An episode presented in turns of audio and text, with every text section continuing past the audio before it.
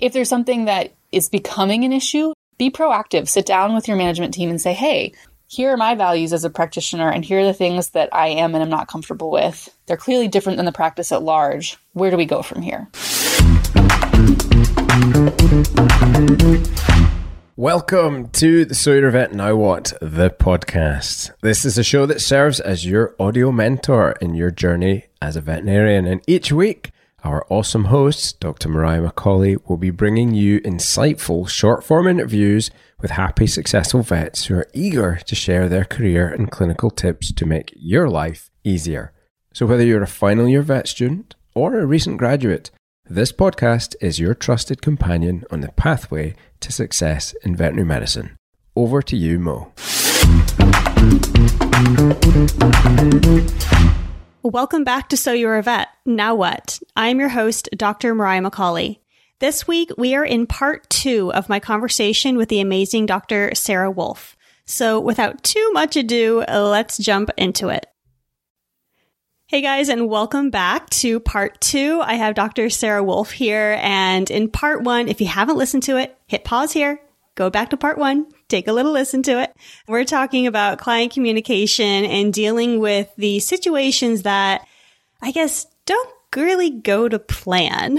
So in part one, we kind of gives you some tips and tools. And here in part two, we are going to talk through some specific scenarios Sarah, how about you kind of kick us off with um, what's one of those like real life scenarios you've dealt with? And then we can kind of pick it apart and say, this is how you handle it. I think, you know, you and I are kind of brainstorming what are different things that come up frequently. And to hit sort of the most stressful moments, I think one of the most stressful things that can happen is when everything goes fine. The appointment, everything is going well, or at least you know red flags are popping up for you that the client's frustrated, there's an issue. And then a day or a week later, all of a sudden there's a huge client problem and the client is upset and everything blows up in your face. And that can happen for a lot of different reasons. It can be financial, you know, when the credit card bill comes in and they realize what they've spent and that, oh my gosh, why did I spend that much money? I shouldn't have. Or it could be that their partner disagrees with a choice that they made during their appointment. And so the partner is now calling to say, like, what the heck was this? My partner can't explain to me what was happening. It can also be that there's a bad outcome. You know, clinically things don't go well in a range of ways. And now there's this questioning of what happened initially. And I think those moments are some of the most stressful that I've had in my career where you think everything's okay. And so it's not even on your radar really as something that you're worried about. And then it blows up. If you know something's going poorly during the moment or a client's frustrated, you can take some steps proactively to address it or to kind of give everyone a heads up about what's going on. But if you don't know, oh, that's oh, hard. It's so hard and it stings because like you said, like you don't you don't get, get any indication from the client at the time that they're going to have a problem or that someone's going to backlash on you. And yeah. I know like we've had those scenarios where it's like, okay, maybe the husband or even in some cases the son or daughter brings the pet in. You kind of go through everything with them. You get the okay for the treatment plan you do everything. And then sometimes I've had it where it's like a day later, two days later, or even like 30 minutes later, like the parent or the partner calls back irate. And of course, the front desk is like, SOS, what do we do? I need the doctor to talk to this client because I don't know what the heck is going on. So if you are the new grad vet or you're just a recent grad and you're dealing with this, like, it stings to be like, what did I do wrong? Like, what did I personally do wrong? It feels like a personal attack. So, how would you talk someone through um, handling those scenarios?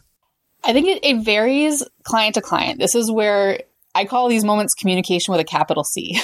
That's my phrase whenever I'm having a day or an appointment or a call where you're like consciously really following steps about how to talk about something, you know, just that capital C communication. And I think the first thing to do is to always check in on the pet, right? You know, for me, that helps clear my own conscience about at least that side of things. You know, how is the pet doing? How are things at home? Like, let's make sure that medically we're not in a bad situation first and foremost. And I think you can express that as the first concern, even when someone's frustrated with you or mad at you. It also helps them to understand that we're all on the same team yes. trying to care for their pet and that you know, we're so used to when we're mad at somebody, them getting defensive or getting upset with us in return and having a negative reaction. And most humans are used to that. That having that, like, I'm really sorry that you're upset. I want to talk about it. At first, I just really want to make sure that Fluffy is okay. How are things going at home? You know, or if things aren't going well, you know, I was devastated to hear what's going on with Fluffy. You know, let's figure out how to deal with this and then let's make sure we have a plan. Yeah. You know, that no matter what else happens with this discussion, I'm here for your pet. If you can do that initially, that helps people calm down a little bit because they're not now dealing with you being defensive or being frustrated back with them and helps them know that ultimately we have the same goals. So I think that's the first step for me always is just check in on the, the clinical situation and make sure we all know that that's our main priority. Then I think saying just simply, can you tell me about what happened or tell me more about what's frustrating you? You know, I heard, and I usually use the phrase because, you know, someone comes and tells you, Mrs. So and so said X, Y, Z, A, B, C, D, E, F, and G. I just pretend like I don't know that. And I try to wipe it from my mind also what I've heard and just say, I heard you had some concerns or I heard you had some questions. Please tell me more about that. Just get curious and let them explain it to you in their own words. Because how many times does the clinical story change right? From when we go in the room after a wonderful, fabulous team member has gotten a really good history and we go in and something totally different is going on. The same can happen. Don't play telephone about what's going on with their concerns. Ask them directly.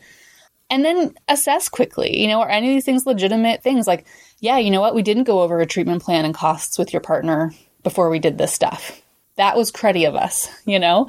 And how you address that is going to vary practice to practice and your authority to adjust charges or to apologize or whatever is going to change a little bit practice to practice.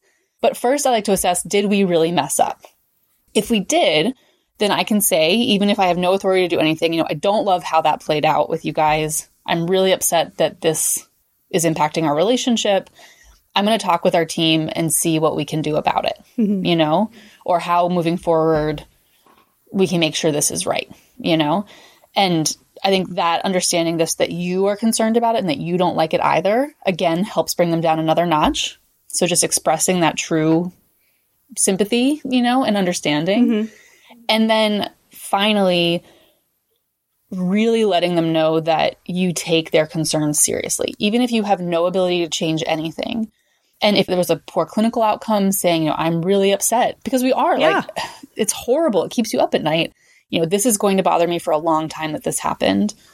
I want you to know that whatever the concern was, you know, I'm going to think about this or our team's going to talk about this. And it's this kind of information that helps us grow and become better at what we're doing and express genuine appreciation for them coming to you. So saying, thank you so much for telling me your concerns or telling me about this negative experience. You know, I hate that this happened to you guys. This isn't how we want to be as a practice. This isn't how I want to be as a veterinarian. And there's no way that I'd be able to get better without information like this. And so thank you so much for taking the time and, you know, the, having the conscience to come to me with this.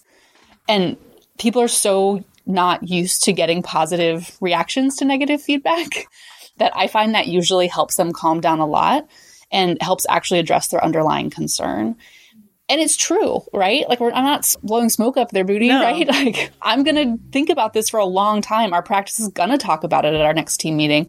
We're going to hash out ha- what went wrong and what we can do better. And there may or may not be some financial compensation or whatever for the client, and that's very likely out of our hands as the veterinarian. But there's a lot that we can do emotionally to let them know that we hear them, we appreciate that maybe something did go wrong or didn't work out the way we wanted and that we truly value this feedback and are going to put it to good use so that things change. And those three things usually help people move past the negativity and into a place of, okay, now how do we move forward? And sometimes the answer is we're never coming back to you. And that's valid sometimes, right? And that's okay. And then you just support them in that and help them find a new vet. Are you a new or recent veterinary graduate? If so, listen up. My course, So You're a Vet Now What, has been put together specifically for you. We focus on the non clinical skills. Don't tune out. This is not as dull as it sounds, I promise you. In fact, almost every career problem that people face are due to not having well developed non clinical skills. The skills that I'm talking about are things like client communication, so you have great relationships with clients, emotional intelligence, so you've got great relationships with your teammates. Effective negotiation skills, so you can get paid what you are worth. Management of imposter syndrome, and how to build formidable resilience. They're not just skills, they are prerequisites vital for success in financial and emotional well being. This course serves as an essential stepping stone to your success. So let's take the leap together. I will be your mentor as we go through 12 modules helping you transition from being a student to being a fully rounded professional. Head to www.drdavenicol.com forward slash SYAV class to learn more. Now back to the show.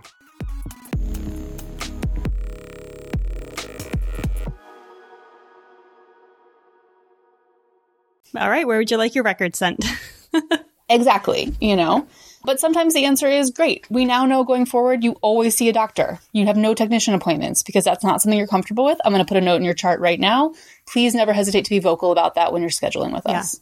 And I guess like one little side note for question would be, and again, it depends on practice to practice and what your authority is. But in those situations where maybe when they were frustrated and maybe there was something wrong or not something wrong that we did, but like they were actually like almost abusive or rude in how they responded to staff members. What are some phrases that I guess you can use in those situations that still show them like, hey, I still care about you, but that behavior is not okay? How yeah. would you say that? I think just saying, you know, I can see where you're coming from. And I agree that this could have been handled much better. And it's important to us that we do better in the future. My ask of you is that when things are frustrating, here's how we can handle feedback in the moment, or here's who you can talk to, or how you can voice that concern.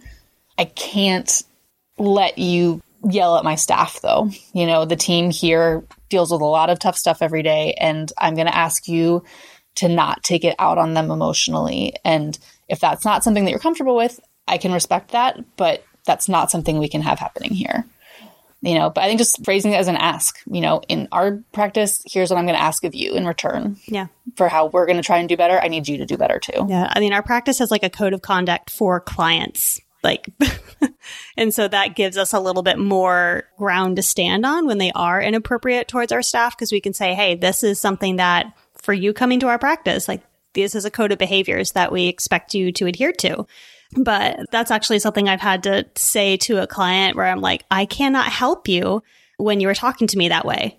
Like, uh, you feel like you're talking to a toddler in a way, but to a degree, you have to break it down to that level of understanding. But I think that's a really good way of phrasing it because it's not something that, again, vet school teaches you how to say or what to say in those situations. They're like, oh, you'll deal with it. good luck.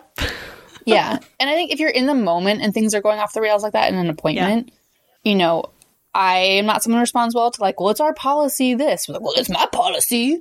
Yeah, you know, like, like I, you know, I'm not gonna uh, respond well if I'm the customer in that moment. But you can say, hey, just stop the moment again. Let's stop everything and just say, look, I really want to help your dog. You know, I'm really worried about her. Also, I know you're really worried about her. We both want that to happen. I need us to both calm down a little bit to be able to talk about this and figure out a productive plan. You know, if you need a minute or if you want to take a walk or something, I get that but I need us to be communicating more effectively so we can get there. And phrasing it in terms of that shared outcome desire and then providing your ask can help people say, okay, yeah, that's fair. That's you can't figure anything out if I'm yelling at you, yeah. you know? And if they say, well, screw you, you're like, okay, usually by then they're halfway out the door anyway. So like, see, see yeah. you later. Where would you like your record set? Bye. yeah. You know, so, you know, if it's really bad, they usually take it into their own hands. Yeah. But I think just coming back to that shared understanding of what you're trying to achieve and what you need to be able to get there helps give them a productive way to get on board as well without feeling judged, without you saying that their behavior is bad or they're bad. Just here's what I need for us to move forward. No, I think that's a beautiful way to approach those situations. And again, like if you guys are new grads, recent grads, like you're going to deal with this. And so if you're someone who like really has a lot of anxiety or struggles with these, it can be helpful to, in a way, do a little bit of role play with one of your friends, a staff member, your mirror, and just practice some of these phrases so that they are in your memory bank and that you have, in a way, said them before. And that can help remove a lot of the stress um, that comes with, again, dealing with these situations. So, in the time we have remaining, we have one more kind of scenario for you guys, and we'll kind of have to go through it a little bit faster. But That's all right. I know. We just love talking about this stuff so much, honestly. uh, we could talk for hours.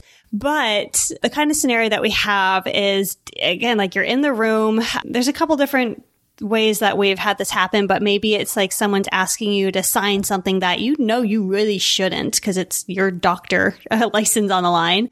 It's not right for the pet. Or also like situations like if they come and ask about declawing or heaven forbid they ask you to euthanize their otherwise healthy two year old rambunctious puppy. So that puts a lot of moral and ethical stress on you as the doctor. But how would you recommend someone handle those type of situations? I think there's three different layers to it. One is, is there just a one off crazy thing somebody wants you to do? I shouldn't say crazy. You know, if there's a one off, you know, inappropriate thing that somebody wants you to do that you're just obviously not going to do, like sign a form that says the pet's healthy and the pet's obviously very ill, yeah. right? And those are easy to just say, you know, I'm not comfortable with that because XYZ and I'm afraid I can't do that for you today period. Move on. You know, they might be upset. You tell your manager, you tell your supervisor, hey, this thing happened in a room today. I just want you to be aware in case there's some blowback or there's an issue. You know, you give everyone a heads up and you move forward and hopefully it blows over, right? There can also be things that come up recurrently. So things that maybe used to be done at your practice that aren't done anymore, or your community's used to, or is something that you're just not going to do, you know, that you're not comfortable with. And those things, I think you kind of have to figure out on your own. You have to practice a little bit. How are you going to address them? So when they come up, what's the way that you can say, I'm not comfortable with that? Or, you know, I'm concerned about that because I've seen it come out this other way a lot of the time. You know, usually there's a pretty good reason behind why we're not comfortable with something, right? Not just a legal thing, but I'm not comfortable just giving Cerenia in the situation because I've seen so many dogs have this other problem come up afterwards. And it's really important that we at least do A, B, or C first. Yeah. And if you can cage it inside of your experience and a better outcome for them, that usually helps either get them on board or at least have them walk away saying, well, fine. Yeah. But you had a reason for it. And I think the third layer are things that happen because your personal values and needs are different than that of your practice. And if that's a situation that's coming up, hopefully you knew that beforehand before going into a practice. So something like declawing I've never done declawing and I didn't learn to do it in vet school. And so I was very upfront with practices when I was getting hired early on to say, hey, I don't do declawing. If that's important to you, I'm not going to be the surgeon to do that for you. And so being upfront and having a plan ahead of time with your practice for things where there's something you're not going to do, but a team member will do. If there's something that is becoming an issue, it's coming up like that, be proactive. Sit down with your management team and say, hey, here are my values as a practitioner, and here are the things that I am and am not comfortable with. They're clearly different than the practice at large. Where do we go from here? Because the answer might be like, great, those clients aren't clients you need to see, and that works at our practice. The answer might be, you need to not work at this practice anymore, right? But better to figure that out early on than after you've had 30 horrible experiences come up, right? And I think all in all, when you're looking at those kind of three different layers, a one-off thing that's just totally inappropriate that you can just say, I can't do that for you. You know, I, I wish I could help you, but I can't kind of common things that come up a couple of times that you have a little plan for how you're going to handle. And then the big mismatches between you and practice. First, you need to kind of figure out which of those three am I in right now? And then that helps you figure out how to go forward. But always being honest and being proactive about it is helpful. And taking a minute afterwards, after a situation, to say, Did I learn anything from this about how I'd like to handle this differently? You know, talk to colleagues about it. Because it might be that it's something like a convenience euthanasia and maybe someone else has different opinions about that and can share some thoughts with you that hope open your mind to a different way of thinking about it or a different resource available for clients or whatever it is. But talking about those moments with your colleagues in your practice and outside of it is never going to lead you to a worse place of understanding or a worse place of being able to approach those situations. So that's definitely a time to lean on your community and get their opinions too to help you move forward more proactively. It's like, what's the answer? If you don't know, talk to your mentor. yep. Honestly, like I love the layer idea for that because I know there have definitely been scenarios where I've been in like each of those little categories and trying to figure out how do I approach it. It's different based on what the ask is, who the client is, who you are as a person. And so being able to, again, like kind of figure those out beforehand go to your practice when you're interviewing. Ask them those things like, what's your stance on declaw? What's your stance on if I'm not comfortable? What's the protocol that you want me to follow? These are all great questions to be asking in the interview phase, even, and Granted, when I was interviewing for practices, no one told me any of these things to ask. I didn't know. I thought I was just supposed to be like, do you have an ultrasound? Do you, what kind of surgeries do you do? What's my schedule going to look like? Like the things that I know now about interviewing, oh my goodness, would have revolutionized how I really approached my interview process. But really being able to ask about the client communication side, I think is something that we miss out on quite a bit. But hopefully the different scenarios that we covered today are going to be helpful for our new grads, for our recent grads. Cause again, even if you've been in practice for a year or two, having the opportunity to hear about these different scenarios, how you can approach them better is going to decrease your stress, your staff stress, your client stress, your patient stress. It's going to lead to better outcomes overall. So Dr. Sarah Wolff, thank you so much for joining again. And I know, like I said, we could keep on talking forever. We could have part three, four, five, six if we wanted to. Um, but we'll keep it to part one and two for now. But if you guys have any questions at all, don't hesitate to reach out to Sarah or myself. And so, Sarah, where can people find you? Yes, so on Instagram, I'm Dr. Sarah Wolff, D R S A R A H W O L F F. My name can apparently be spelled a million ways on Instagram. And then the same.com is my website, and you can always reach me through there. And I am always happy to hear from anybody about anything related to client experience. I'm a huge nerd about it, and it's clearly my favorite thing to talk about. So don't hesitate to reach out. Absolutely. And oh my goodness, you guys, like I said, we could keep talking. So if you have more questions or things that you want to hear about, like let us know so we can keep creating content for you. But uh, for now, we'll say goodbye. And Sarah, thank you once again. Thank you so much for having me. So that's it for another show. Thank you so much to Dr. Moriah and her guests for today's tips. And if you're interested in learning more about what we do to support early stage vets in their careers, then check out my book, So You're a Vet Now What, or non clinical skills training class of the same name. Until next time, take care.